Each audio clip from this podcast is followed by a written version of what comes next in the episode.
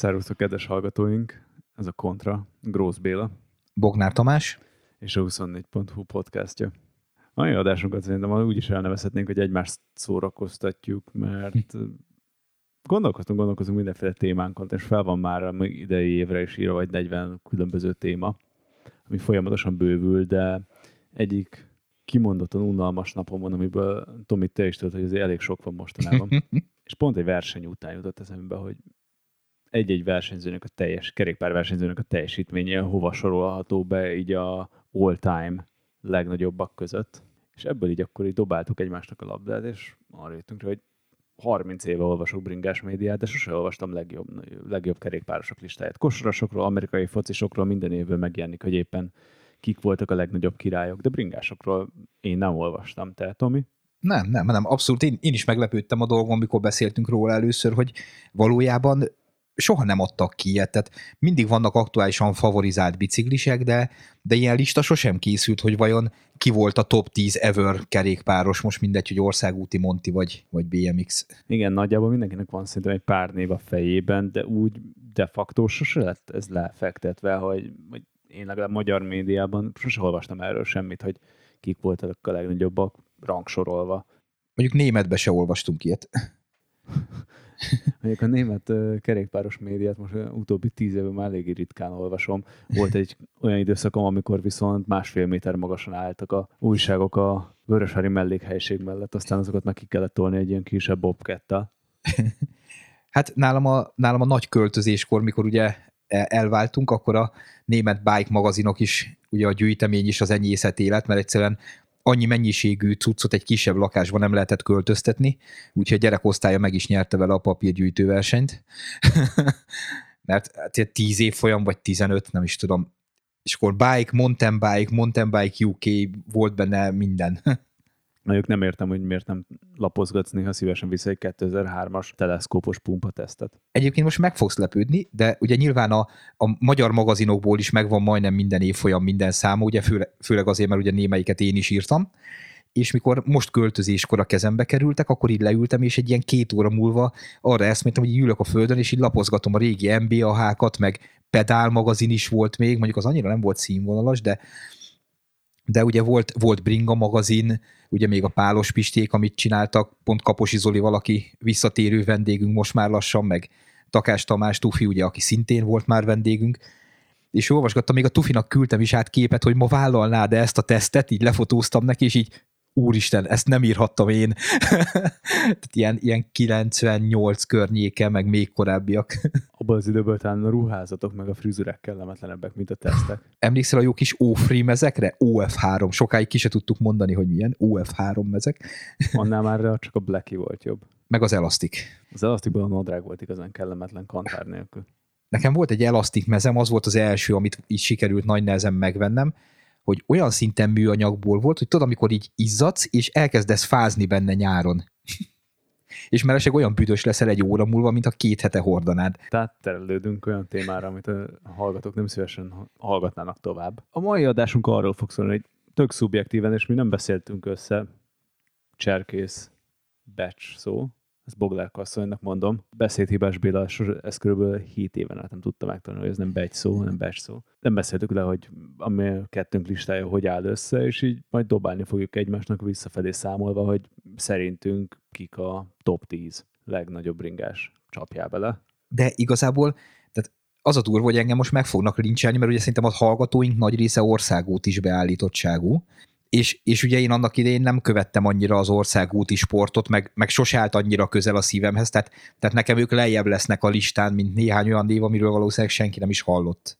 Hát akkor mondanám Marco Pantánit kezdésnek. Tizediknek? A kalózt? Neki, neki igazából így a, a vége, meg a, meg a, ugye tudjuk a cucc használat, meg egyebek, tehát hogy, hogy az, az, volt, az volt, ami így hátra sorolta, bármilyen erényei is legyenek egyébként, mert tényleg egy legendás versenyző volt. Hát jó, ugye mennyi volt? Tour győzelem, Giro győzelem, nyert 8 Tour szakaszt, de talán ami ugye legjobban egy nagyon eklektikus alaka volt a kerékpársportnak, amellett, hogy mondjuk mennyire volt látványos a versenyzése, ami a látványosság mellett azért sok esetben nem társul eredményesség, de nem volt így. Én nekem ami legjobban megmaradt róla, nem is a kopasz feje, meg a stílusa, hanem volt egy időben, amikor a karrierában farmer mintájú bringásmezek, bringásmedrágokkal mentek. Igen. az annyira atom cool volt, hogy ezt még ma is érdemes lenne hordani és visszahozni. Annyira Bon Jovi style. Egyébként az életéről szóló filmet azt mindenkinek ajánlom, szerintem az egy, az egy egész, egész jó emléket állít neki. Érdekes, hogy te tizediknek őt mondtad, és én egy riválisát, egy személyes kedvencemet, akinek őszintén szólva szerintem köze nem lenne a top 10-hez, de én Jan Urichot lőttem be tizediknek. És ő se nem nyerte a legtöbbet, se nem volt a legnagyobb, ugyanakkor azt gondolom, hogy a tehetség szinten talán ő volt az egyik legnagyobb király. Ami, ami nem jelenti azt, hogy hozta volna is ezt, amit tőle elvártak az emberek. Emlékezetes, hogy minden télen úgy felhízott, mint egy bélszínroló, aztán a túra jól le is fogyott. Emellett nyert egy ezüstöt, egy aranyat olimpián Sydneyben, egy Vueltát, akkor annó még segítőként 98-ban Ríznek segített túrt nyerni, és akkor második lett, 22 évesen, és 23 évesen 97-ben meg is nyerte a túrt, amit ugye azóta elvettek. Tehát szó lesz róla, hogy az egy pár túr van itt ebben a felsorolásunkban, szerintem aki győztes nélküli. Ez a 97-es ugyanilyen. Mondjuk nekem van egy táblázatom, az mindig el van rakva humorosba, amikor ilyen országúti győ, tehát túrgyőztesekről, meg dopingról van szó, hogy van így az első tíz helyezetről, ugye az Armstrong érából egy táblázat, és ki van x rajta, aki lebukott már doppinggal, mert ugye mindig azt szokták mondani, hogy mert Armstrongtól el kellett venni, mert egy rohadt csaló volt. Hm, akkor ki volt a második? Hát ugye jellemzően úgy lebukott. Ki volt a harmadik, és akkor így mély szépen végig is valahol így a nyolcadik hely körül jönnek olyan versenyzők, akik még nem buktak le, vagy már nem fognak, mert nyilván most már azért elég régen volt. Igen, és pont ez, ahogy mondod is, hogy Úrich egyrészt belebukott egy botrányba, el lett véve a túrgyőzelme, abban aztán mentálisan is megrögyött, és gyakorlatilag, hogyha végigköveted a sajtóvíreket, akkor ez a utóbbi tíz év egy személyes tragédiája volt neki, hogy tönkrement, és meg lett hurcoltatva Németországba, úgy, ahogy egyébként Pantani nem. Igen. Olaszoknál. Igen, ő belőle csináltak egy ilyen, egy ilyen hőst ennek ellenére, még, még Úrihot ugye megrángatták. De nekem maga stílusa, az a German Wunderkind, ahogy azzal az 50-es pedálfordulattal tudott menni, amilyen időfutamokat nyomott, nem tudom, nekem volt egy, tele, annó egy telekomos mezem, egyetlen undorító volt, ezért az a magenta fehér, de azt acélvázas nagyzeremmel ott csapattam, és azt hittem, hogy akkor én vagyok most Ján. Nagy hatással volt, amikor elkezdtem bicózni, úgyhogy nekem ő a tizedik. Kilencedik hely, most így gondolkozok rajta, nekem Cedric Gracia jön be erre a helyre, Méghozzá azért, mert oké, hogy egy brutálisan komoly legendává nőtte ki magát, és, és szerintem a montisok közül kevesen vannak, főleg a régi montisok közül, akik, akik ne ismernék, de igazából sose nyert semmit. Most jó, ez azért szarul hangzik, mert mert 97-ben a Downhill VB-n harmadik lett, 12-szer állt Downhill világkupa dobogón, amiből három győzelem volt, nyert Dual Slalomba, nyert Forcrossba, meg egyszer megnyerte még a Red Bull Rampage-et is, de úgy, tehát ez nem egy kimagasló karrier, ha úgy veszük, viszont egy olyan média személyiségre, tehát szerintem ő egyike volt a Montis társadalomban az első ilyen Montis influencereknek, már ha lehet, őket, lehet őt így nevezni. Tehát mindig vidám, mindig ott van mindenhol, mindig csinál valami hülyeséget, mindig reflektorfényben van. Ugye elment enduro versenyezni is most már idősebb korába, jelenleg is ugye bringagyártónak, a Forestálnak dolgozik, ilyen, ilyen gyakorlatilag ilyen márka nagykövetként, meg a DVO suspensionnek, illetve van neki most már egy ilyen, kvázi egy ilyen befizetős online tanfolyama, amin, amin kerékpározni tanít. Arra egyébként kíváncsi lennék, még gondolkoztam is, hogy annyira nem vészes a, az ára, kíváncsi lennék, hogy, hogy mit, mit tud adni. És igazából tényleg ő az az arc, van tőle egy zseniális fotóm, amit most megígérek, hogy majd berakunk a, a show notes-ba, amiben soha nem rakunk be ugye semmit, az egyik, egyik LVS futamon, tehát az Enduro World Series egyik futamán, fot, futama után fotózta le az egyik híres fotós, hogy áll így a naplementébe, szivarral a kezébe, másik kezébe egy üveg sör, és tudod, ez a, ez a felfelé kifújom a levegőt, tehát ez tipikusan ő, tehát ez, a, ez az élvezni kell a bringázást, mert, mert akkor jó, és ugye neki volt a nagy mondása, hogy a fék a buziknak való, tehát hogy, hogy igazából nyomjad neki fullgázzal, aztán lesz, ami lesz, ebből neki azért össze is jött jó pár csonttörése, meg egyszer gyakorlatilag, tehát nem az, hogy majdnem belehalt egy világkupa futamba, de, de közel volt hozzá, tehát ő, ő mondjuk az a srác volt, aki szerintem komolyabb orvosi tudással rendelkezik, mint néhány gyakorló orvos, csak így a saját eseteiből kiindulva. Igen, ő volt a bike első ilyen bad boy -ja. Meg én nekem a listámban lesz egy csomó olyan ember, akivel van valami személyes, ilyen szentimentális emlék, és, és vele Leo Gang volt az 2009 vagy 2010-ben Dunhill világkupát voltam kint nézni, szakadó eső, ugye az Leo Gangban különösen jó szokott lenni, mert olyan jó járható a pálya, nekem gyalog se nagyon ment, és lejött, átázva fullsárosan, stb., és ilyen, ilyen junior meg 23 as srácok oda mentek, és kérdezték tőle, hogy egy, a pályának egy adott szakaszán hogy kell lejönni, és akkor ott, ott mutogatta, hogy akkor így ott arra, és izés, és igazából megtehette volna, hogy ugyanolyan faszarsz lesz, mint a Sam Hill. Kint sorakoztak az esőbe azok a kisrácok, akik autogramot kértek volna tőle, így kijött a lakóautójából, ilyen flagma arccal kinézett, megfordult és visszabement. És a Sam Hill sokszoros világbajnok, és ez a különbség a két csávó között, hogy Sam Hill neve emiatt a szar sztori miatt merült bennem csak föl. Tehát amikor kisgyerekek ott állnak a 6 fokos szakadó esőbe, és arra várnak, hogy egy nyomorult aláírásra kijöjjön a csávó, akkor tényleg annyira megzavarná az egyébként gyakorló napon, tehát nem a döntő futam előtti felkészülését, hogy most így kinéz, és hagyjatok már picsába. Erről majd kifejtem a személyiségről a véleményemet. Egy, kettő, három, négy helyezés múlva majd én is. Akkor megyek tovább én is a kilencedik helyezettemmel. Matthew van der Poel. Ö, most megleptél azért egy picit. Ennyire hátra rakni. Hát inkább úgy fogalmazok, hogy egyáltalán belekerül a top 10-be. Ugyanis ő 26 évesen, neki még sehol nincs befejezve a karriere. Valljuk be, hogy azért országúton még olyan borzalmasan sokat nem nyert. Oké, okay, nyert négy Elite Cross VB-t, nyert egy EB-t. Oké, okay, négy Elite Cross VB-t, kösz.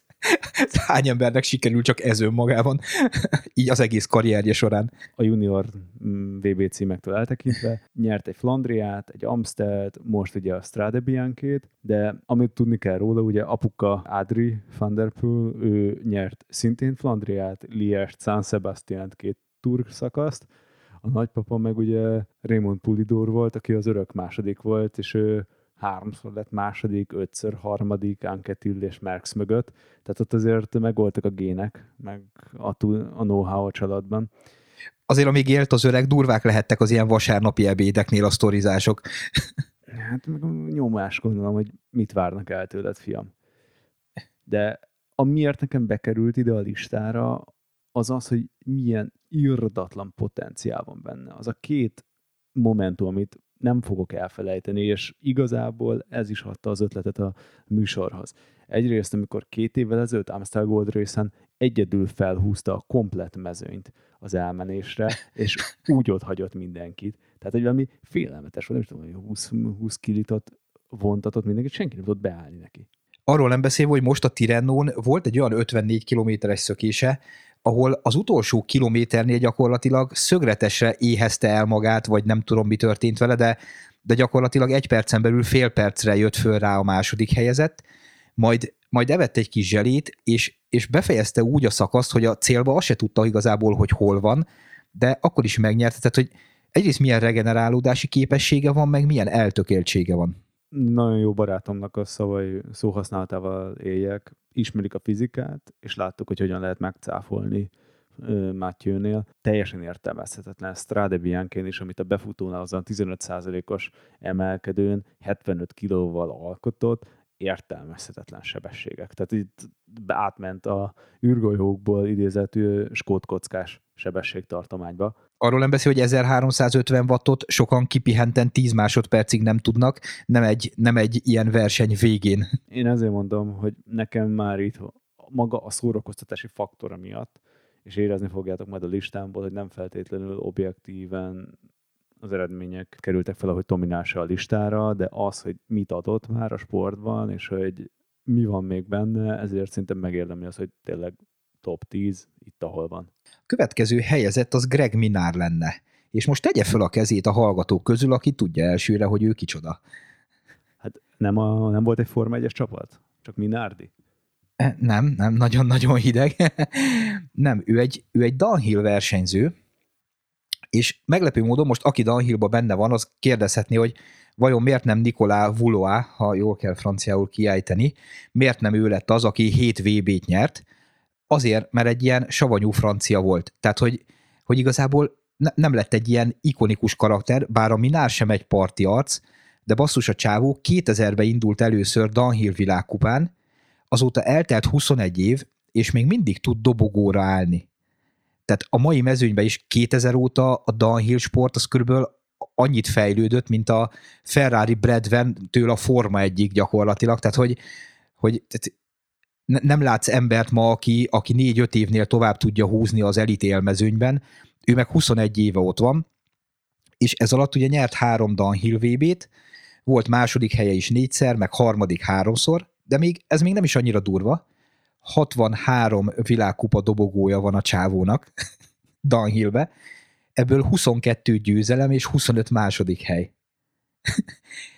Értelmezhetetlen. És annak idején 2004-től 2007-ig volt az a híres Team G-Cross Honda csapat, most nyilván aki ebben az időben nem követte az eseményeket, az most nem fogja tudni, akkor a Honda csinált egy olyan prototípus mountain bike-ot, ahol gyakorlatilag egy ilyen G-Drive nevű ilyen leegyszerűsítve egy belső agyváltó volt a hajtómű mögé szerelve, de olyan szinten titokba tartották, igazából fene tudja, hogy ezt a motorsporthoz tervezték, tehát soha se előtte, se utána a Hondának nem volt köze a kerékpársporthoz, nem tudjuk, mi volt a cél ezzel a csapattal, de például a bringát soha senki nem látta szétszedve sem, tehát lejött a futam végén a minár, a bringát berakták egy teherautóba és elvitték.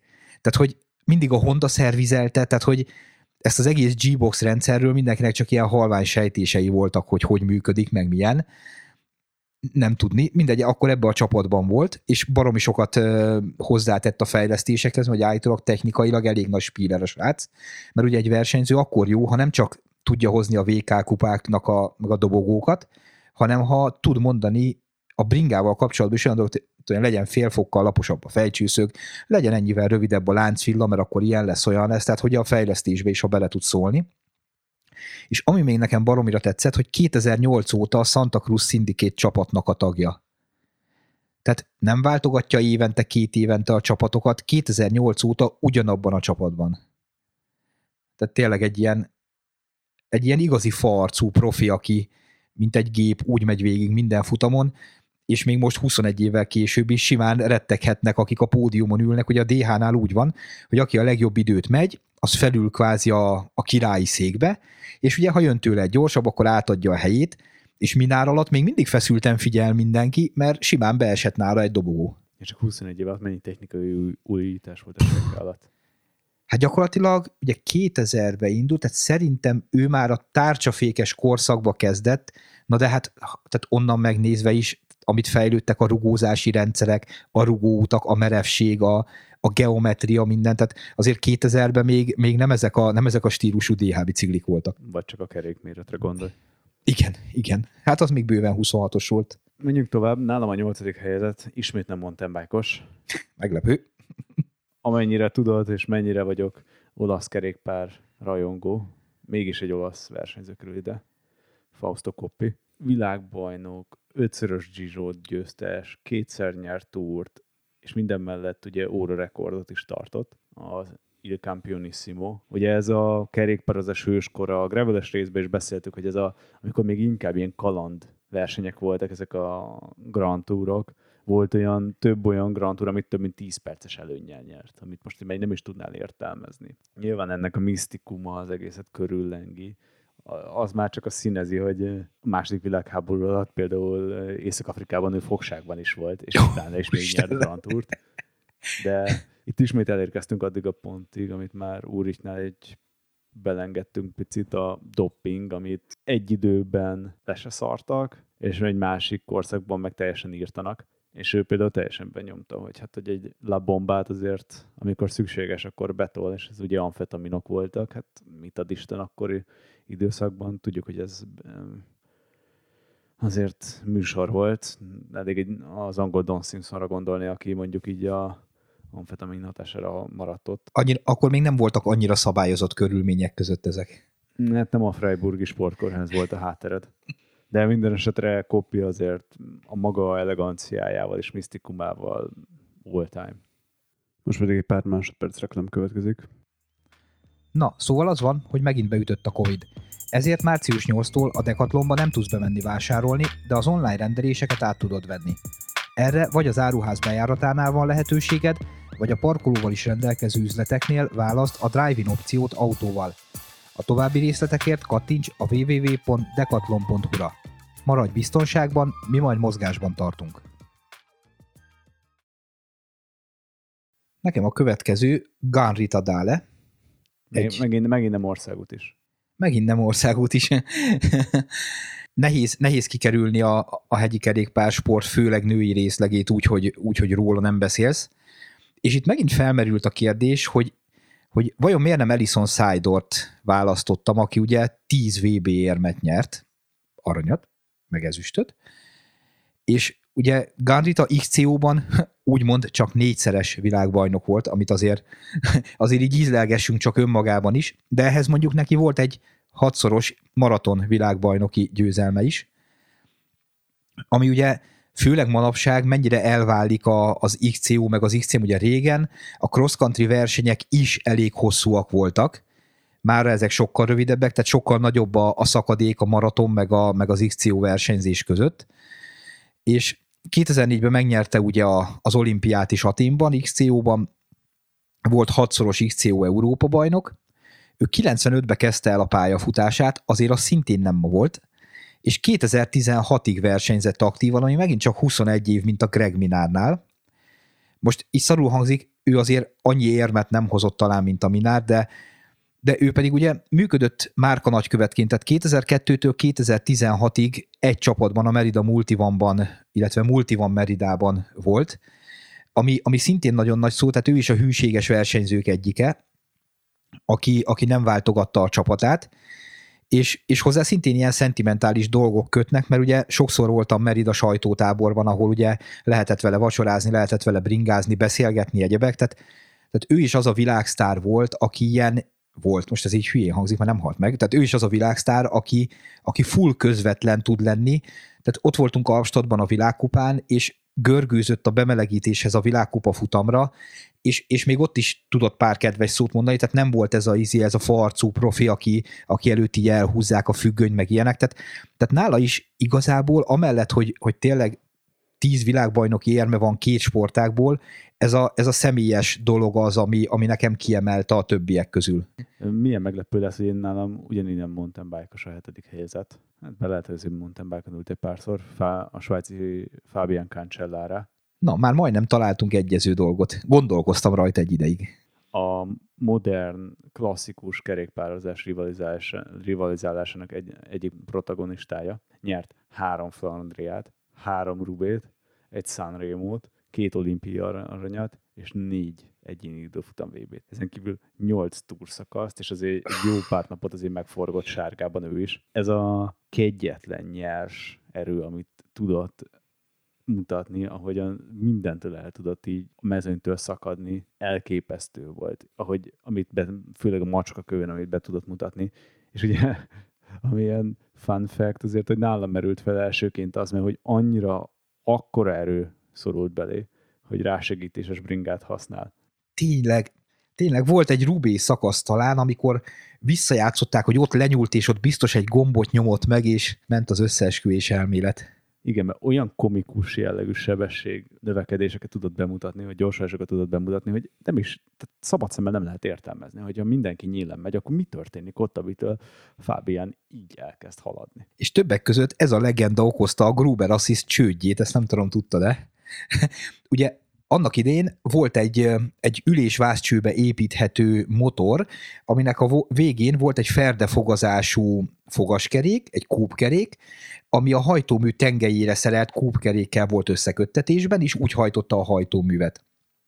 Ezt még forgalmaztuk is annak idején, mikor az AM Bringába dolgoztam, sőt, szereltünk is be ilyet, és folyamatosan ezzel példáloztak, hogy biztos ez, vagy valami ilyen van benne, és olyan szinten megnőtt a kereslet erre a motorra, hogy gyakorlatilag ez okozta a cég csődjét, mert egy manufaktúra volt pár mérnökkel, és egyszerűen erre nem voltak felkészülve. Mi meg mivel forgalmaztuk ezt a cuccot, tudtuk, hogy esélytelen, hogy ilyen legyen benne, mert tehát olyan szinten hangos volt az a rendszer, hogy, tehát, hogy azt nem, hogy a versenyző társak kiszúrták volna, de talán még a közvetítő helikopter is. De minden esetre ez pörgött a médiában nagyon sokáig.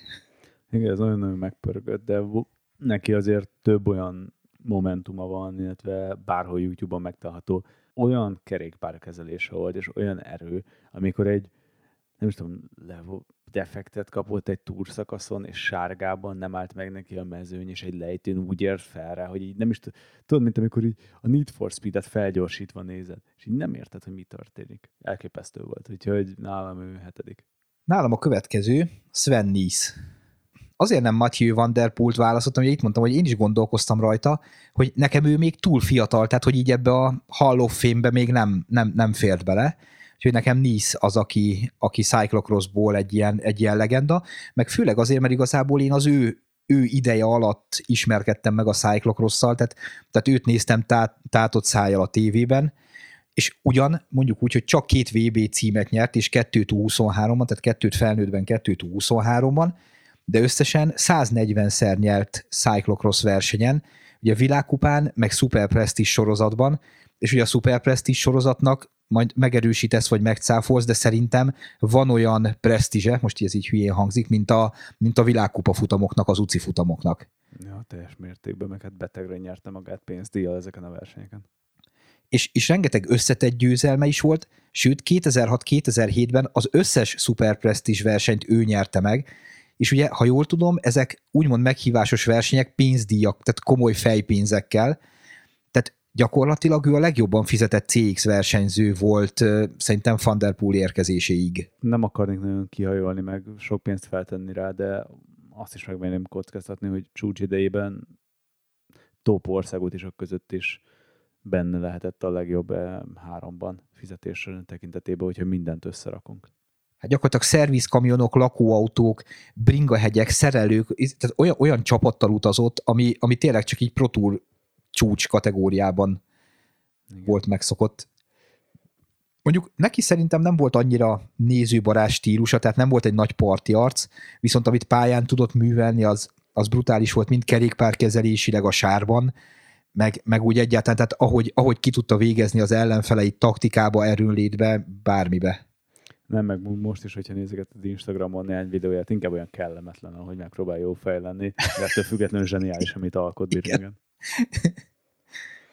De hogyha jó felségnél vagyunk, és nálam itt jött be egy nagyon komoly dilemma, itt a hatodik helyemnél ennél fejemmel nem akartam lökni, és itt nagyon-nagyon lamentáltam, hogy... Ricardo Rico? Azaz. azaz. nem, Rui Costa. Hogy Bradley Wiggins vagy Sagan kerüljön ide a listámra, és végül Sagan került, és ide pontosan az a személyiség és karizma, ami nekem borzalmasan hiányzik a kerékpársportból. A listánkra fel is van már írva egy, hogy vajon miért ilyen személyiség nélküli a kerékpársport, és mind a kettő, mind Sagan, mind Wiggins elhozta ezt a kocsma stílust, ezt az írdatlan prostó, de valahol kilógatom, amin van a bringa sportba. Hát azért Sagan, ugye, ha csak a magába azt nézzük, hogy három egymás követő VB nyert, ami... Nem gyakori.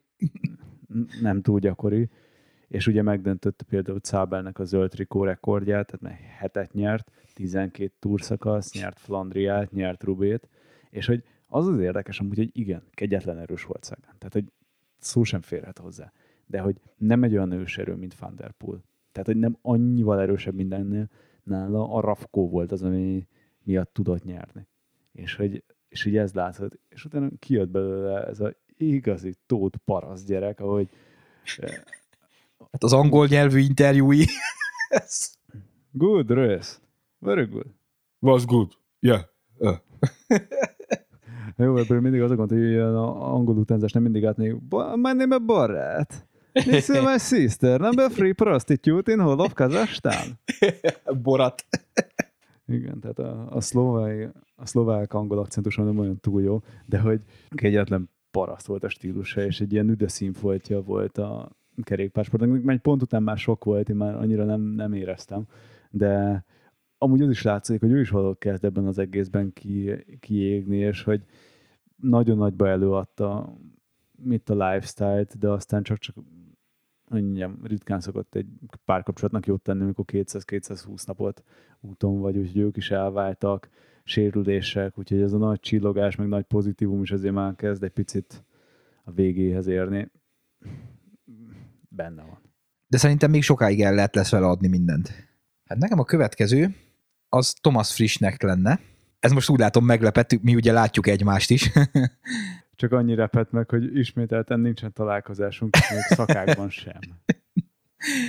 Igen. Igazából nekem többek között ő azért, mert, mert hogy mennyire multitalentum volt ő is, tehát hogy XCO-ban, CX-ben is, maratonban is versenyzett, tehát Cyclocrossban, maratonban, XCO-ba, és sokan nem tudják, de ugye az apja Péter Frischnek volt, aki, aki szintén cyclocross profi volt 74-től 78-ig, és ötször állt dobogón, tehát, tehát nála is volt ilyen családi kötődés ebben, sőt ugye a fia pedig jelenleg megy világkupákon. Ugye 1988-ban indult cyclocrosszal, és rögtön egy junior VB címmel gazdagodott, ami nyilván juniorban még hamarabb kijön egy ilyen teljesítmény, de azért, na, hát azért Magyarországon örülnénk egy junior VB győztes cyclocrossosnak.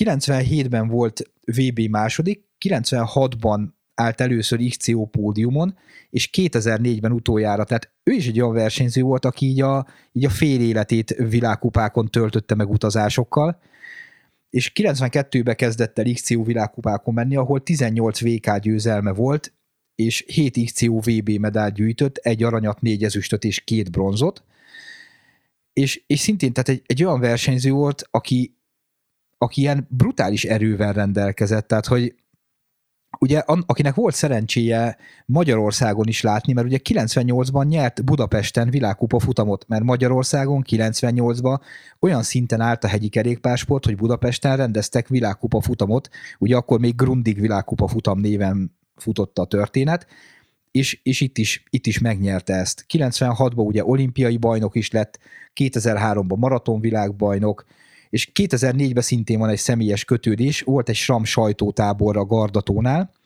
ahol sikerült, sikerült vele együtt kajálni, beszélgetni, meg bringázni egy rövidet, nem a parti arcok közé tartozik, tehát őt sem a karizmatikus egyénisége, hanem inkább a, tehát őt inkább a teljesítménye hozta az én listámra, mint a, mint a, mint a parti arc jellege de, de ennek ellenére ugye most csapatvezetőként funkcionál, Nino Schurternek is ugye ő egyengedte gyakorlatilag fiatal korától kezdve a pályáját, ugye először a saját Swiss Power csapatban, ugye utána pedig a, azt hiszem Scott Odló volt, most pedig Scott Srem néven fut, és ő is a csapatigazgató ebben a csapatban, tehát tehát gyakorlatilag gyerekkorától kezdve nem szakadt el a, a hegyi kerékpársporttól, meg a világkupáktól. Az mindig meg fog maradni, amikor elkezdtem montizni, és hogy úgy futott be, nem is tudom, kanadai világkupán lehetett, hogy hol a bánat egy nagyon soros világkupán, hogy így becsúszott hason, mint egy ilyen madár, így kezei széttárva ez nagyon emblematikus kép marad a mountain bike nekem. Hát meg ugye ő brutálisan jól tudott futni, tehát ő a saras világkupákon fölfelé inkább futott, mint próbált tekerni, mert neki a cyclocrossból ez azért teljesen teljesen benne volt a sztoriba, és ugye nagyon sokáig pörgette egymás mellett télen, ugye cyclocross nyáron, meg Monti. Hát, hogyha ismét nincsen egyezés, akkor nem érzem magamat rosszul, hogy én maradok országúton. Nálam a francia Bernard Hinault az ötödik, akiről mindössze annyit kell tudni, hogy ugye egyike azoknak, aki nyert öt túrt, és kétszer lett második. Egy laza 28 szakasz nyert túron. Nyert három Girot, két Vueltát, és amit, ha belegondolsz, hogy mennyire, mennyire szürreális, és így ezt el tudnád ma képzelni, hogy 81-ben nem csak, hogy megnyerte a túrt, de nyert Rubét. Abszolút nem. És nálam is elő fog majd kerülni olyan versenyző, akire akire biztosan tudjuk azt mondani, hogy ma ezt képtelenség lenne megcsinálni. Értelmezhetetlen. Tehát belegondolni abba, hogy hány kilósan nyersz egy túrt, és hogy mi történik egy Rubén, ez két teljesen más kávéház. Amellett nyert Lombardiát, Amstelt, Lies, tehát az öt monumentből megnyert négyet, és egyik Liest azt ráadásul egy 10 perces előnnyel. Ma ez is szinte esélytelen értelmezhetetlen dolgok. Tehát, hogy oké, okay, értem, persze, tehát, hogy más volt a mezőny, mint most, meg más volt a sportnak a szintje, de nyilván azok ellen tudsz mérkőzni, akik előtted vannak, illetve körülötted, kerékpárban pontosabban. És a, a, ami, ami, hogy mondjam, és ezt talán, talán a Giro-val kapcsolatosan említettük, hogy az eléggé sanyarú sorsa van a túrnak, hogy ő volt az utolsó francia győztese a Tour de France-nak 85-ben nyerte meg az utolsó túrját, és azóta nem nyert francia. És akkor mit visszavonult, mm, talán 89-88-ban ilyesmi, és nagy követe lett a túrnak, ott volt a dobogó ceremóniákon, és talán lehet neked, neked ez ilyen fontos momentum, hogy a túrnak meg szoktak lenni, idézőjelben, akkor 2008-ban a dobogóra felmászott valami helyi, helyi arc, és Inó megfogta, felpofoszt, és le, lelökte. Ezt gondold el a mai PC világban. még lehet, hogy győzelmét is elvennék. De amiért a mai kerékpárunkban még mindig szerepet játszik, az az, hogy részes annak a beruházói csoportnak, aki most éppen befektetett a Mavikba, és próbálják életben tartani ezt a francia kultikus márkát. Az én következő helyezettem a negyedik, az nem más, mint Nino Schurter. Ugye nem estünk messze Frischnecht fájától, és tehát egyszerűen oké, okay, ő is egy parti arc, néha, néha próbál vicces lenni, de szerintem neki is inkább a kínos kategóriába tartozik, mint, a, mint az önfelett szórakozásba, amikor, amikor ilyeneket próbál akár videóban, akár pályákon megtenni.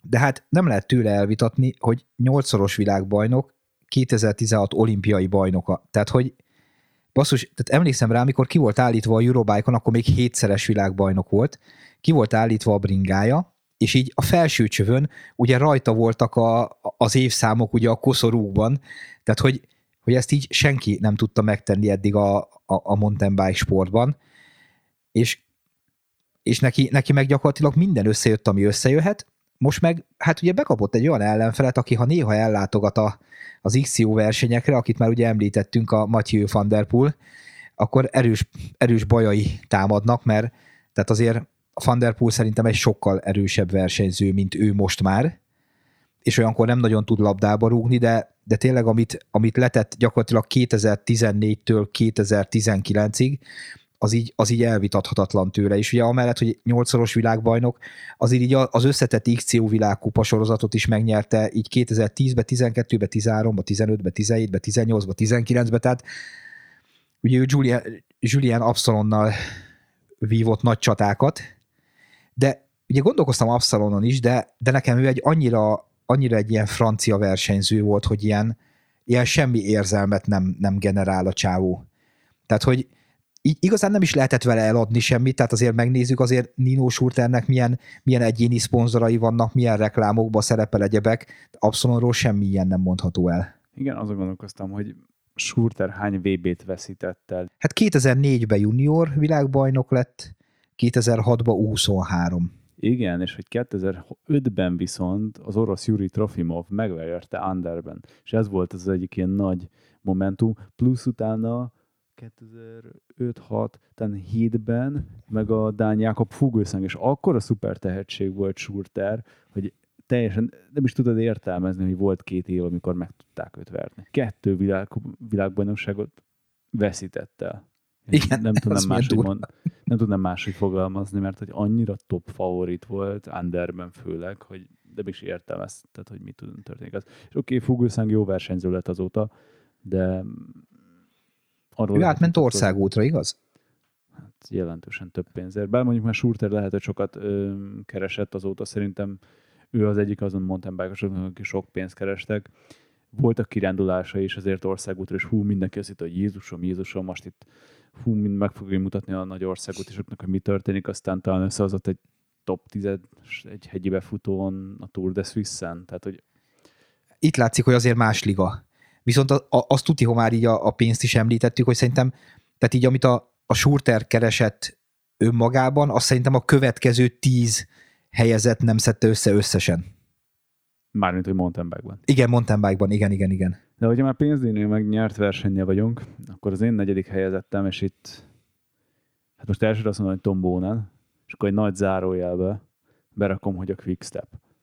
Mert amellett, hogy Bonen a legnagyobb klasszikus király volt. Tehát, hogy négy Rubé, három Flandria, öt Hárebeke, VB-t nyert, nyert Tour szakaszt.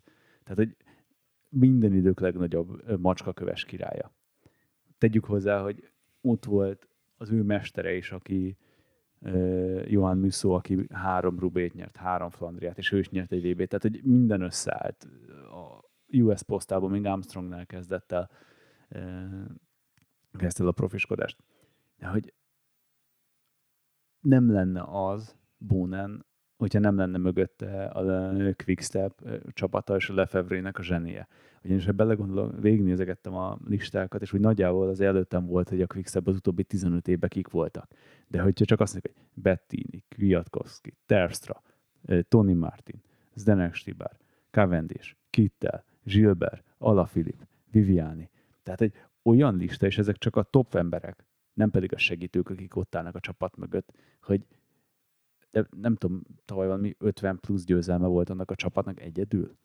Szóval hogy értem, Bónen írtatlan nagy király maga, maga jogán is, de maga a csapatot is oda kell rakni, és hogy ez egy ilyen, nálam egy ilyen besorolás, hogy az újkori Quickstep az, az nagyon nagy szerepet játszott abból, hogy ő ide eljuthatott. Hát egyelőre csak belföldön tudunk bringázni, de a Balaton, a Velencei tó vagy a hegységeink ezernyi látnivalót kínálnak. A Túle profi kerékpárszállítói pedig messze földön híresek, és most már nagyon széles kínálatot találsz belőlük a Decathlonban. 2, 3, 4 bicajhoz is, vagy akár elektromos kerékpárokhoz. Kattints a www.decathlon.hu-ra. Elérkeztünk a dobogóig, dobpörgést fogunk találkozni szakákba? Mario Cipollini. Ú, ő nekem majdnem felkerült a listára. majdnem. Én megmondom őszintén, hogy tehát ha most így hirtelen fel kéne sorolnom, hogy miket nyert, meg ilyenek, bajba lennék, de emlékszem rá, hogy amikor elkezdtem követni az országúti kerékpársportot, ő volt a parti arc. Tehát, hogy ő volt az, aki, aki, aki tudott kurva jól sprintelni, majd kiállt a hegyi szakaszokon, ő, ő, tehát ő mindig, mindig valamivel fölhívta magára a figyelmet, ha más nem a hajával, a mezével, a, a stílusával, és tényleg ő volt az, akit, akitől nagyon-nagyon régóta szerettem volna, ugye minden évben, ugye neki van egy saját kerékpármárkája, ami gyakorlatilag nem is az övé, hanem a DMT, és ő ott csak egy reklámarc, de ezt szintén, szintén szerintem kevesen tudják. De ugye minden évben a Eurobike-on kint volt a Cipollini, és minden évben akartam tőle egy aráírást. És nagyjából esélytelen volt, mert ha megjelent, akkor egyrészt körbevették ezren, amiből 800-an voltak nők, mert ugye az ő sármos megjelenésével sajnos még most 50 pluszban is nehéz vitatkozni, és máskor meg egyszerűen nem jelent meg akkor, amikor aki volt írva. Ugye ott nekünk van egy timetable, hogy melyik, melyik standon, melyik versenyző mikor tartózkodik ott, hogyha akarunk interjút, fotót, stb. Egyszerűen nem volt ott, mert, mert ő ezt így a mai napig megteheti. És egyszer sikerült vele tök véletlenül összefutni, és tényleg egy ilyen pár szót váltani, egy fotó meg egy aláírás, és tényleg ő is ez a, ez abszolút olasz lazaság, és ez, ez visszajött, tehát ha megnézed, a, megnézed azokat a videókat, amiket például a Cipollini márkához is készítenek vele, tehát teljesen az ő személyes imidzsére van építve az egész, de te biztos, hogy a pályafutásáról is sokkal többet tudsz mondani. És 42 Giro szakasz győzelme volt magába. 42. Embertelen. Nyer, nyert VB-t, Sanremo-t, 12 túr szakasz, igen, tehát tényleg egy ikonikus alakja a kerékpársport. Most már kezdő a olasz gigoló kategóriába belemenni. Elég masszív. igen, igen. Most már szerintem kicsit többet ad arra, hogy minél több reklámban szerepeljen, vagy félmeztelenül, vagy még annál is kevesebb öltözetben, de tudod mi a durva? Hogy még mindig a jól áll neki rohadjon meg. Tehát, hogy, hogy azért tehát kíváncsi lennék, hány magyar apuka teheti meg ezt, hogy egyáltalán félmeztelen levetkőzik. A probléma az az, hogy tudod, amit ő megtehet, azt másnak nem kellene. És volt magyar versenyző, aki ezt kipróbált egy hasonló beállást, és ez nem olyan szerencsés. Fogalmazunk így. igen, igen, igen. Meg szerintem még aki, aki nem is annyira követi az országúti sportot, szerintem a, a szájkós kenondéres korszakában voltak neki olyan fotói, amiből több így beleégett az emberek retinájába, a nőkébe még inkább. Fú, te emlékszel arra a izommintás időfutam ruhájára? Azért talán kapott is valami büntetést utána, de ő úgy vette azt föl, hogy tudta, hogy büntetés jár érte. Igen, azt kell tudni Csipóról, hogy voltak olyan kihágásai, akkor ő kitalálta azt, hogy egyik szakaszon ilyen valami extravagánsan ezt be fognak menni. És akkor egyik időfutamon egy teljes testes időfutam ruhát úgy vett fel, hogy az a testnek a izompályáit egy meghámozott emberi test. Köszönöm, hogy egyszerűen megfogalmaztattam, mint tudom, hogy mindig számíthatok rád. De volt olyan, amikor azt hiszem, a római légiós volt talán a mezen, meg ilyen hülyeségek, tehát hogy így mindig kitált valami baromságot szerintem ő egyedül több vicces meszt vett föl, mint az összes többi Pro Tour versenyző életében. Aztán nyilván neki is volt meg voltak a hülyesége, még kiágásai, amikor eldurrant az agya, és megdobta a sajtómotorosokat kulacsal, amiért. Hát az olasz temperamentum az sokszor, sokszor kifigyelt nála. meg ő volt az, aki egyszer felment az autópályára valami kamion mögött stéherezni ilyen 80-90-es tempóval, és így az olasz rendőrök szedték ki, mert hát ugye neki gyorsulni kellett ahhoz, hogy időfutamon jól tudjon menni, meg sprintelni, meg ilyenek. Hát ő így gyakorolta.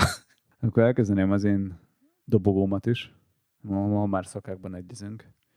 Nekem a Cannibal, az original, OG Cannibal, Eddie Merckx. 5 túr, 5 Giro, 1 Vuelta, 34 túr szakasz, 7 Sanremo, 5 Liège, 3 VB, 3 Rubé, 65 Grand Tour szakasz nyert összesen. 65 az. És 525 profi győzelem ha belegondolunk, hogy ha egy magyar versenyző, ugye most többen vannak, akik Pro Tourba ott lehetnek, tehát ha egyszer egy szakasz nyerhetne, az mekkora királyság lenne. Hát meg abba belegondolni, hogy 525 szakaszt letekerjél egyáltalán. 525 versenynapod, az két évet, gyakorlatilag két és fél évet gyakorlatilag végig kéne nyerned. Igen, igen. Elképesztő. Döbbenetes számok.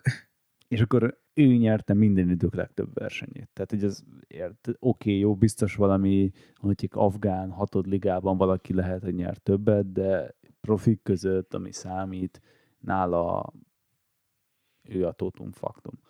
Ami talán még durvább, az az, hogy 72-ben Mexikóvárosban felállította az órás csúcs, csúcsot is. Paraszbring, nem is nem jó, nem paraszbringa volt, de hát nyilván nem mai technológiának megfelelő bicó. 28 évig állt. Uh, és akkor jó, nyilván jöttek a Graham Aubrey, meg a Boardman, meg a Sosenka féle világrekordok, amik ugye nem voltak hitelesítve, mert nem olyan biciklivel csinálták, de 28 évet kellett várni, hogy akkor utána le lehessen, meg, megdőljön. Egyébként van tőle egy aláírt kuracsoma szintén a Eurobike-ról, a legmogorvább ember, akit valaha láttam ilyen, ilyen rajongói dedikáláson. Tehát gyakorlatilag ez a, minek jöttetek ide, arckifejezéssel dedikálta mindenkinek a dolgát. Ja, nem egy olyan túlzottan rajongó arc, nem nagyon látsz tőle túl sok jókedvű képet. Kicsit olyan, mint második Erzsébet. igen, igen, igen. Rohadt nagy ikon, de nem egy parti arc szintén. Ah, valószínűleg hasonló vicckönyvet olvasnak. Na, ki a második nálad? Nekem a második helyezettem John Tomek. Ő az az, az ember volt, aki a, a mountainbike hőskorában létezett, és gyakorlatilag ki volt vele poszterezve a falam, mivel ugye az NBA-ba is rendszeresen szerepelt poszter arcként. Ugye ő 1986-ban tért át a Montira. Tehát, hogy ugye egy kicsit visszanyúlunk, azért Magyarországon szerintem a Montis időket nagyjából azért ilyen 90-92-től számoljuk. Ugye ez Amerikában jóval korábban indult, ő 86-ba tért át a montizásra, és 88-ban ugye volt a, volt a Norba kupasorozat, ami ugye ez a North American, tehát az észak-amerikai hegyi kerékpáros szövetség volt, és ennek megnyerte az XC összetetjét, a DH-t is, meg a Dual Slalomot is. És ugye akkoriban ezek a versenyek úgy voltak, ha jól emlékszem, hogy a, az egyik nap volt, tehát péntek este volt Dual Slalom, szombaton volt downhill, és vasárnap cross country. Tehát gyakorlatilag három egymás utáni napon verettél, három teljesen különböző stílusban meg pályán, és, és mind a háromból megnyert kvázi mindent. Majd 91-ben, ami már azért, ha úgy veszük, a hegyi kerékpározásban már azért komoly arcok versenyeztek, és a, az XCVB-n sikerült egy aranyat szereznie, és ugyanott a DHVB-n egy ezüstöt. Tehát szombaton ment egy ezüst downhill futamban, majd vasárnap egy aranyat cross countryban. Tehát, hogy, hogy döbbenetet ma ezt szintén nem tudnád megtenni, mert egyrészt a két sportág is annyira, annyira elkülönült egymástól, és annyira más kvalitásokat, testfelépítést, mindent kíván, de hát akkoriban se volt az egyszerű, tehát gyakorlatilag végigversenyeztél komplet hétvégéket, még mások ugye egyetlen futamra összpontosítottak, akkoriban szerintem ilyen két és fél órásak voltak az XC futamok nagyjából. Hát 2 óra 10, 2 15, igen. igen. Tehát jóval hosszabbak, mint manapság.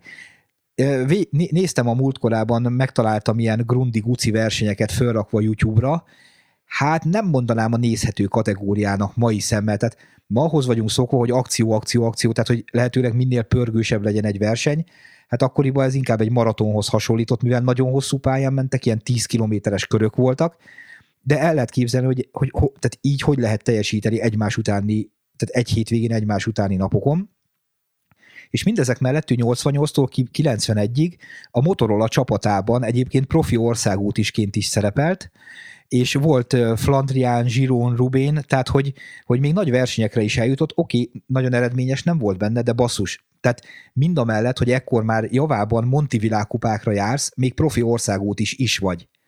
Tehát ez szerintem a, a, a Van Der Poel tudott mostanában csak ilyet csinálni, és, és neki is azért legtöbbször dönteni kell.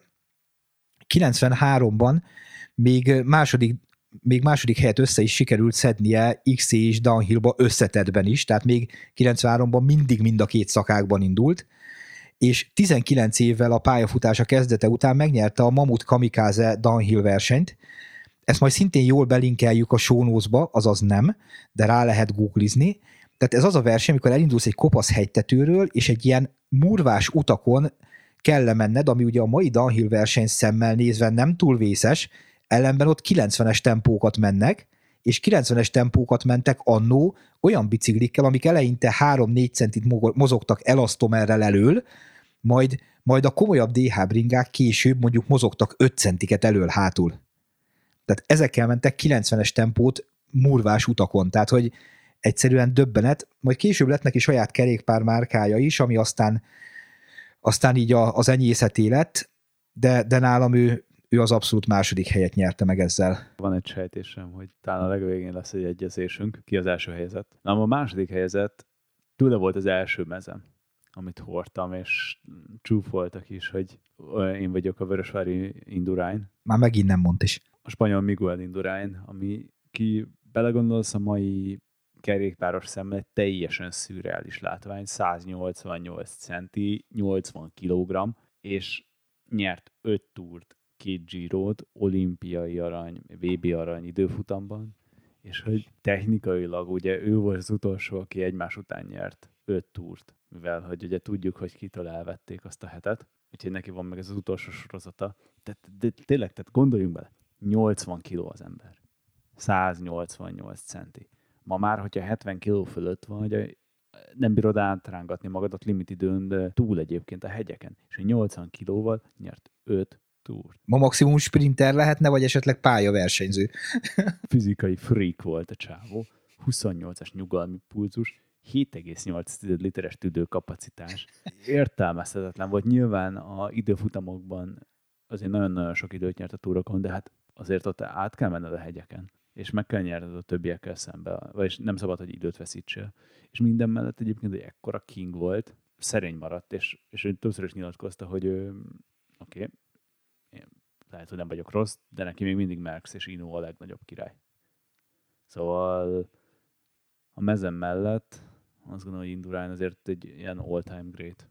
Nekem így második hely. És milyen, milyen véletlen, hogy tényleg az első hely, ami valószínűleg találkozik. Legalábbis tippelem, hogy találkozik. Hát nálam Lance Armstrong. Bingo. Tehát egyszerűen, hogy elvették tőle, hogy miket hoztak fel ellene, hogy milyen ember volt egyénileg, ő megnyert 7 Tour de France-t. El lehet tőle venni fizikálisan az érmet, ki lehet törölni a Wikipédiáról, meg egyebek, de ahogy már emlegettem, nézzük meg azt a táblázatot. Kik voltak mögötte a dobogókon, kik voltak mögötte a top 10-ben, és kik voltak azok, akik nem buktak le doppinggal abban a korszakban. Oké, okay, ő üzemeltetett egy gyakorlatilag egy majdnem maffia-szerű rendszert ebbe az egész történetbe, de hogy igazából basszus, ő ezt, ő ezt ennyire akarta, és ezt ennyire túltolta, és, és gyakorlatilag szerintem emberek 10 milliói tanulták meg azt, hogy van kerékpársport azáltal, hogy Armstrong azt tette, amit, és most itt nem a doppingra gondolok, hanem a 7 túr győzelemre. Vitathatatlanul ő a legnagyobb. Rögzítsük. 7 túrt fejezett be elsőként tehát hogyha most nem is azt mondjuk, hogy nyerte meg, de ő fejezte be elsőként. Nyert egy VB-t, Liest, San sebastian és úgy, hogy ő gyakorlatilag majdnem csak a túrra fókuszált. Tehát ő volt az, aki teljesen rá volt arra pörögve, hogy túrt nyerjen. Oké, okay, még a Dauphinét lenyomta a felkészítő versenynek, de az ő hagyatéka sokkal nagyobb, mint az a hét túr. Tehát ő tette igazán globálisra a kerékpárt, hogy te is mondtad, azzal, hogy bekapcsolta az USA-t, és hogy az egész média felhajtást elhozta arról nem beszélve, és hogy pont a Matthew van der Poelnál jutott eszembe, hogy ahogy megteremtette a US Postalnak ezeket a szuper csapatait, ezeket a nagy vonatokat, ugye egy teljesen más profi szemléletet hozott be a sportba azzal, hogy mindenre, érted, jettel utaztak, nem csak egy ilyen piszlicsáré charter járatokkal, nagyon profi stábjuk volt, mindenre volt figyelve, a felszerelés nagyon ki volt tesztelve. Tehát pont hallgattam a Jekimovval egy ö, interjút még nyáron, és valami elképesztően akkor körbejárták a témát, a vázakat, a teszteléseket, és mondták, hogy mindenféle szírszarvázat kaptak annó, és akkor hogy a track nem volt toppon, és hogy átmatricáztak, nem is tudom, Lightspeed, titánvázakat ahhoz, hogy jó legyen, mert hogy ők akartak nyerni, és hogy és kegyetlenül profik voltak ahhoz képest, ami akkor zajlott. Arról nem beszélve egyébként, és hogy szerintem most itt minden sportot rakjunk félre, és ez nekem az örökké hülyeségem, az az, hogy a rák ellen milyen példakép volt, és tök mindegy, hogy hogy dölt meg dopping. Annak a pár embernek, akinek adott reményt, hogy küzdjön, moralizálhatunk itt jobbra-balra, de ezt senki nem tudja elvenni. Hogyha neked a egyik hozzátartozó az azért él, mert adott motivációt neki az a öreg robot, akkor tök mindegy, hogy mit nyert. És most lehet, hogy, lehet, hogy nem igaz, és majd valaki akkor a könyv majd, hogy meg, megcáfol, de Szerintem a Livestrong alapítvány lehet, hogy több pénzt szedett össze, mint az összes többi rákellenes alapítvány a Földön összetett, összességében. Tehát, hogy, tehát olyan, pénzeket mozgattak meg ezáltal, hogy... Hát igen, ők nagyon-nagyon komolyan fellendítették egyébként Amcsiban a rákkutatást is ezáltal a pénzek által. Az egy másik sztori, hogy mennyit pereltek utána vissza rajta. Azért egy igazi szociopata az öreg, kerülgethetjük, de tényleg az jól fektetett be, nem volt, nem volt hülye, és ezáltal viszont most is teljesen vígan él. Amúgy, hogyha jó podcastot akartak hallgatni, akkor a The Move, amit nyom, pff, kegyetlen. Annyira átlátja még a sportot, annyira toppon van az öreg, hogy így elképesztő. Igen, és, és pont ezt akartam, hogy és egy, és egy akkora csávó, hogy nem törte meg ez az egész tortúra, amit ellene folytattak, nem törte meg anyagilag, nem törte meg szellemileg, maradt a kerékpárvilágában, és tud olyat csinálni a kerékpárvilágában, amit, a, amit most is elismernek, tehát hogy mást, mást eltemetnek egy ilyen történettel. Szerintem sokan el is temették, de ő ezen tesz rá. Igen. És én azt gondolom, hogy szerintem ebbe a kerékpársportban ez pontosan hiányzik, hogy tegyél arra, hogy a többiek mit, mit mondanak rólad, és csináld a saját dolgodat. Hát azért emlékszem arra a fotóra, amikor így a kanapén fekszik, fönt a falon a, a hét darab ugye sárga trikú, ugye a túrgyőzelmes, és igazából ez a leszarok mindenkit. Armstrong nálam, és akkor nálad is a top Igen, favorit. az egyetlen egyezés. Egyetlen egyezés. Igen, úgy terveztem, hogy akkor foglaljuk össze, hogy vajon ki a egyesített top hármunk vajon, de hát így olyan túlzottan nagy egybeezés nincsen. Én még annyit fűznék hozzá, hogy nekem akik lemaradtak így a listáról talán, ugye Schurtert, azt mondtad, ugye te is, mountain bike vonalon ugye nekem Nedo Verand ott van még, aki nem bírja a bagyni a versenyzést, Cipollini is fent van, női vonalon Marianne Foss, a Pauline Ferrand Prevó, akik ugye szakágat átfogó nagy királyok, illetve hát downhillből a Steve Pitt, aki még egy íratlan ikonikus arc igen, én ő rajta sokat gondolkoztam, aztán, aztán mégis, mégis kimaradt, de, de tényleg, tehát ő is, egy, ő is egy meghatározó alakja az egész, egész downhill sportágnak. Bevallom, én tök jól szórakoztam ebben, hogy ezt a listát összerakjuk. Egy ilyen betétadásnak gondoltuk, de bevallom, hogy egy sokkal nagyobb buli volt ezt így végig gondolni, hogy kik azok, akik adtak motivációt, az, hogy bringázzál, meg hogy egyáltalán így visszagondolsz a múltba, hogy te is tudom, hogy milyen sok pozitív élményed volt, milyen jelentős élmények. Igen, meg, meg tök jó volt az ötleted, ugye én először azt gondoltam, hogy majd ezt egyeztetjük a saját listáinkat, és abból gyúrunk valamit, de szerintem ez így sokkal jobb volt, mert, mert, mert érdekes, hogy mennyire másképp látjuk a, az egészet, és mégis vannak közös pontok benne. Hát igen, én jól látom, te nem. Oké. Okay. Jó, de most tényleg, most oké, okay, tehát ha, ha, ha úgy veszünk, most egy Merckxet, egy John Tomekkel, hogy a francba raknál egy polcra, de itt jönnek be ugye a személyes kötődések, meg, meg érdeklődési kör, meg egyebek. Mm, Hiszen Tomek sokkal nagyobb király volt. Azaz. hát igen, sokkal nagyobb király, mert ő bringelt, mert sokkal nehezebben kapott meg be, mint ezeket a Merckx bicókat. Nem? igen. Úgyhogy ideig eljutottatok, akkor szerintem ti is kommenteljétek be, hogy ti nektek ki a top 3 vagy a top 10 versenyzőtök, mert az is érdekes lenne, hogy vajon velünk értetek egyet, hogy teljesen másik. Szerintem csomó ember ki is maradt egyébként. Most itt eszembe, hogy mondjuk Contadort megsemmítettük például. Nekem ő teljesen nem eszembe sem jutott, hogy benne legyen. Nekem is csak az jutott, mert egy kedves ismerősöm felhánytorgatta egy a mai napi előzményekben. Alberto Hu? Azaz. Tomba. Tomba. igen, igen, igen. Ő egy kiváló síelő volt. És, és megígérem ünnepélyesen, hogy nem, nem fogom kitiltani azokat, akik, akik beírják, hogy Armstrong egy csaló volt, és most hallgattam utoljára kontrát, és innentől leiratkozok mindenhonnan, mert ugye ezeket ismerjük, ezeket a kommentelőket, de majd most figyelek. Úgyhogy nagyon szépen köszönjük, srácok, hogy meghallgatotok minket, várjuk a kommenteket, meg hogy ti mit gondoltok erről a listáról. Hogyha tetszett a rész, akkor nyomjatok egy jó ratinget, és hozhatok meg, annak mindig örülünk. Hogyha Patreonon támogattok minket, na, annak még jobban vigyázzatok magatokra, bringázzatok egy jót, lassan itt a tavasz, jövő héten találkozunk. Sziasztok! Sziasztok!